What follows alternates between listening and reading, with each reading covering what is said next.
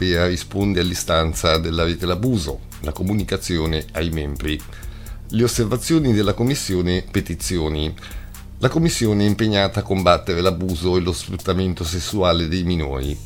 Il 24 luglio 2020 la Commissione ha pubblicato una strategia globale dell'UE per una lotta più efficace contro l'abuso sessuale di minori.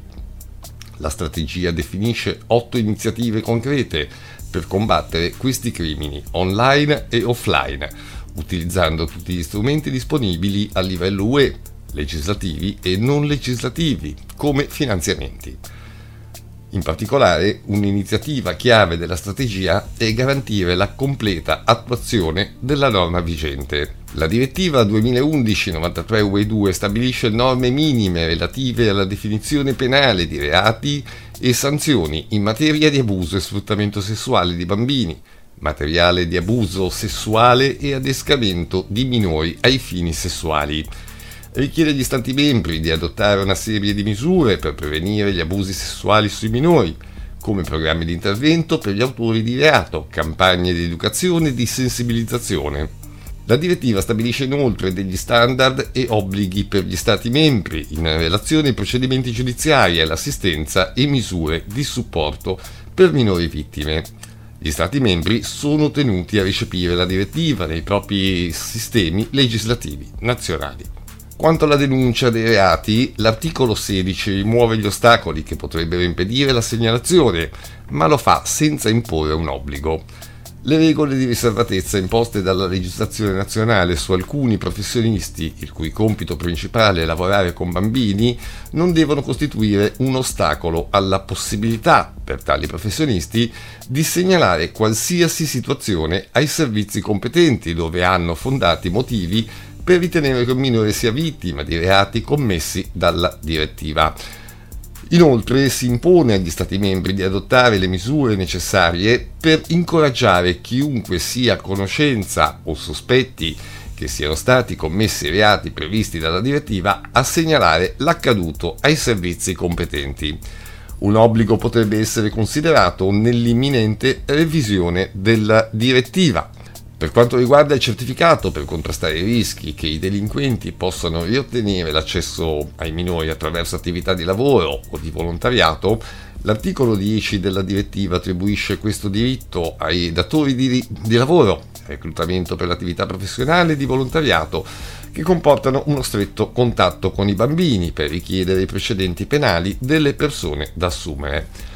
Obbliga inoltre gli Stati membri a fornire il casellario giudiziale quanto più completo possibile in risposta a tali richieste, ricorrendo al sistema europeo di informazione sui casellari giudiziari, ove opportuno, e a qualsiasi altra fonte adeguata di informazioni. Per garantire il rispetto degli obblighi sopravvenzionati, la Commissione monitora attentamente l'attuazione della direttiva 2011-93 UE negli Stati membri, compresa l'Italia, continua ad avvalersi dei poteri conferiti loro dai trattati nella misura necessaria per garantire una piena e completa implementazione. La Commissione sta preparando una revisione della direttiva in questo contesto si sta valutando una possibile inclusione dell'obbligo per gli Stati membri di introdurre un obbligo, almeno per i professionisti che lavorano a stretto contatto con i bambini nei settori dell'istruzione, dell'assistenza dell'infanzia e della sanità, a segnalare alle autorità competenti se hanno fondati motivi di ritenere che è stato commesso o rischia di essere commesso un reato ai sensi della presente direttiva. Un'altra eventuale modifica potrebbe mirare a rendere obbligatoria la richiesta del casellario giudiziale a datori di lavoro che reclutano per attività professionali e di volontariato che comportano uno stretto eh, contatto con i bambini. Conclusione, si raccomanda di informare il ricorrente che, pur non sussistendo ancora alcun obbligo derivante dalla legislazione UE di imporre ai singoli individui di denunciare gli abusi sessuali su minori alle autorità competenti, si sta creando in tal senso un obbligo legale, almeno per le persone che hanno contatti regolari con i bambini in virtù della loro professione. Cosa che attualmente è allo studio. Inoltre la Commissione sta anche valutando controlli obbligatori dei precedenti personali per le persone assunte per attività professionali e di volontariato, attività che comportano un contatto stretto e regolare con i bambini.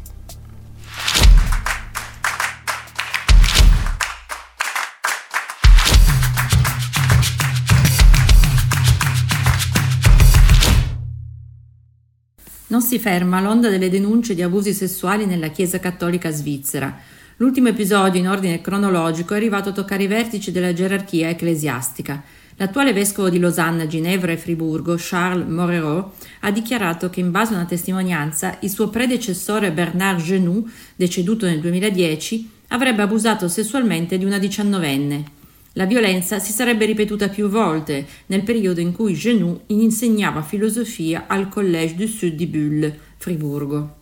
È il primo caso a coinvolgere una personalità di tale rango. Moreau ha specificato che la presunta vittima verserebbe in uno stato di grande sofferenza e avrebbe chiesto di rimanere anonima, per questo la Chiesa non indica il periodo in cui si sarebbero verificati gli episodi. La donna ha contattato l'attuale vescovo alcuni mesi fa. Già vittima di abusi in passato, la donna si sarebbe rivolta a Genoux, che era amico dei suoi genitori, proprio per confidarsi sulle violenze, ma questi avrebbe abusato della situazione. Parlando con Moreau, lui stesso un ex allievo di Bernard Genoux, la donna avrebbe detto di essersi liberata di un peso, anche se il percorso è doloroso da intraprendere. L'attuale vescovo ha dunque lanciato un appello a testimoniare perché la lunga carriera da insegnante del suo predecessore potrebbe celare ulteriori vittime.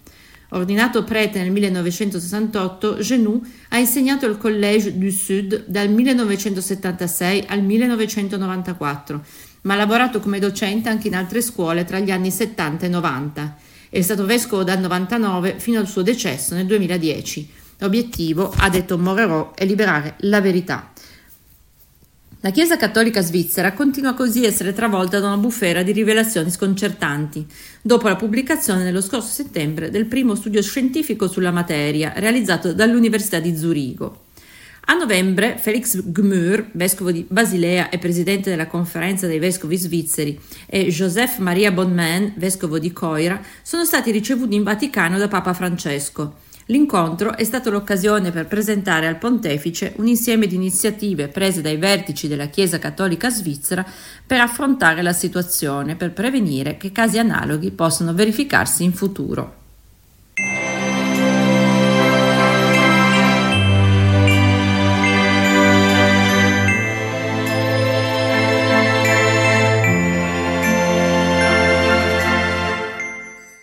Non ci sarebbe stata alcuna manipolazione, nessuna modifica e nessuna alterazione negli screenshot della chat che era stata ammessa dal Tribunale di Enna nel processo per violenza sessuale aggravata a danno di minori in cui è imputato il sacerdote Giuseppe Rugolo.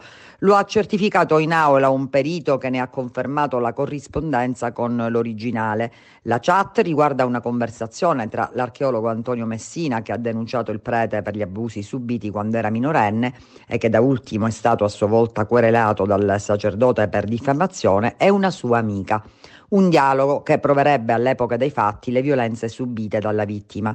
Ancora una volta, come era già successo nel corso della scorsa udienza, di un processo che si celebra a porte chiuse per esigenza di riservatezza, è, sta- è saltata la requisitoria del pubblico ministero Stefania Leonte, un ulteriore rinvio che in questo caso si è reso necessario per via dell'assenza giustificata per malattia di uno dei giudici che compongono il collegio, per cui la requisitoria è slittata alla prossima udienza che è già stata fissata per mercoledì 10 gennaio. In quella stessa data ci saranno le conclusioni degli avvocati delle parti civili, appuntamento successivo per martedì 13 febbraio con i legali dei responsabili civili, la diocesi di Piazza Armerina e la parrocchia di San Giovanni Battista di Enna e gli avvocati difensori dell'imputato. La sentenza, con eventuali repliche, è prevista per martedì 5 marzo.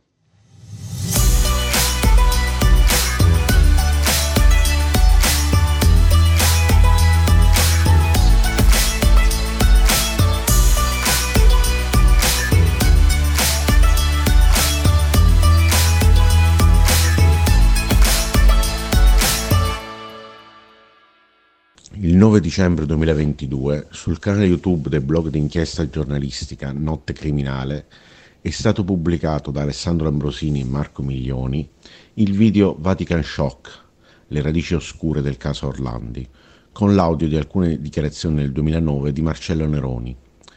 La scomparsa di Emanuele Orlandi trova una nuova chiave di lettura attraverso le parole di un insider della banda Namagliana, si legge nella presentazione del video. Dodici mesi dopo, Ambrosini su Facebook ha pubblicato un riassunto di quanto accaduto dopo la pubblicazione. Dodici mesi fa io e Marco Milioni pubblicammo l'audio che rubai a Marcello Neroni. La spia alla francese della banda della Magliana, una registrazione sul caso Emanuele Orlandi che costrinse il Vaticano ad aprire un'inchiesta, dopo 40 anni. Indignò il Papa, a tal punto da parlarne nell'Angelus domenicale spinse la Procura di Roma a riaprire un fascicolo chiuso alcuni anni prima. Moralmente impegnò il Parlamento a istituire una commissione d'inchiesta per indagare sulla sparizione della giovane cittadina vaticana. Vero o falso, quel documento che ho trattenuto nei miei cassetti per 13 anni ha svolto il suo ruolo. In questi 12 mesi il Vaticano ha giocato a silenziare questa particolare registrazione. Ha nascosto l'argomento e il personaggio registrato, sotto il tappeto ha segretato l'intera inchiesta, dando pubblicamente esito solo di testimonianze inutili, gettando fumo sugli occhi. Non si scorda niente. E purtroppo non è finita, ha commentato Pietro Orlandi. La commissione è passata anche al Senato, è diventata legge. Bene. Manca solo che tutti i partiti consegnino i nominativi ai presidenti di Camera e Senato. Dopo un mese, ancora nulla. Chiedo, entro quanto tempo dal voto al Senato devono presentare i nomi? Mi rispondono che questa clausola non è inserita e quindi i partiti non hanno un limite di tempo. Quindi, se qualcuno vuole ancora rallentare per non far partire questa commissione, basta che ritarda ad oltranza la presentazione dei nominativi del proprio partito. Spero che il mio sia solo un cattivo pensiero.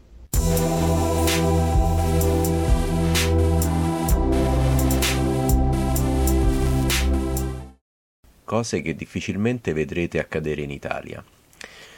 Nel pieno del primo scandalo che travolse nel 2010 la Chiesa Cattolica tedesca, il primo canale televisivo pubblico ARD, l'equivalente di Rai 1, propose per diverse volte dei faccia a faccia tra vittime di una violenza e sacerdoti anche di alto rango. Uno dei più noti duelli avvenne nel corso di un programma dal titolo I preti e il sesso. Quanta verità accetta la Chiesa Cattolica? Il quesito dava anche il titolo all'inchiesta giornalistica e anche qui, a parte rarissimi casi, in Italia raramente ne sono state proposte di simili, già a partire dal titolo. Abbiamo chiesto un commento alla psichiatra e psicoterapeuta Nelore Homberg, presidente di NetForp, Network Europeo per la Psichiatria Psicodinamica. Trasmissioni come quella di Ardè hanno avuto il pregio di dimostrare come la Chiesa cattolica si arroghi il diritto di costruire uno Stato nello Stato ed è un discorso che ovviamente vale ancora oggi in Germania come altrove. Da psichiatra dico subito che si è vista la patologia della Chiesa, il suo cinismo, l'ipocrisia e l'incompatibilità dell'impianto giuridico della Chiesa con uno Stato di diritto, per le modalità di gestione sia degli scandali sia dei rapporti con le vittime, oltre alla distruzione che il violentatore provoca nella vita delle vittime e che una di queste, seppur segnata profondamente, è riuscita a denunciare pubblicamente con estrema lucidità. C'è la violenza e l'assoluta mancanza di senso civico dei vescovi che li hanno coperti, che hanno coperto questi preti pedofili.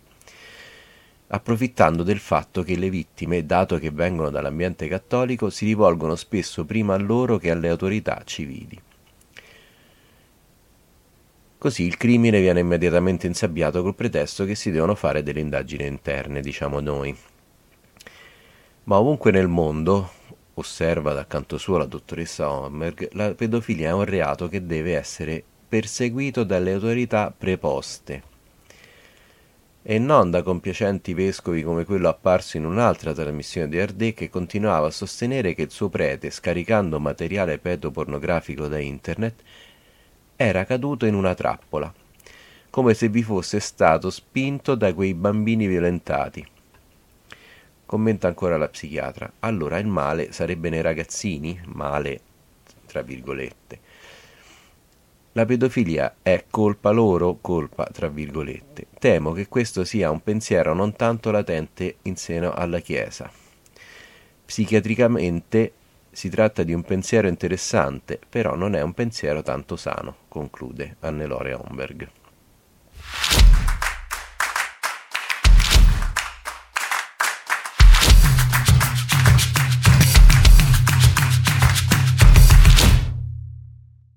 Per questa edizione è tutto, grazie per averci seguito. L'appuntamento è per sabato prossimo alle 12, avete l'abuso news. Vi auguriamo un buon weekend.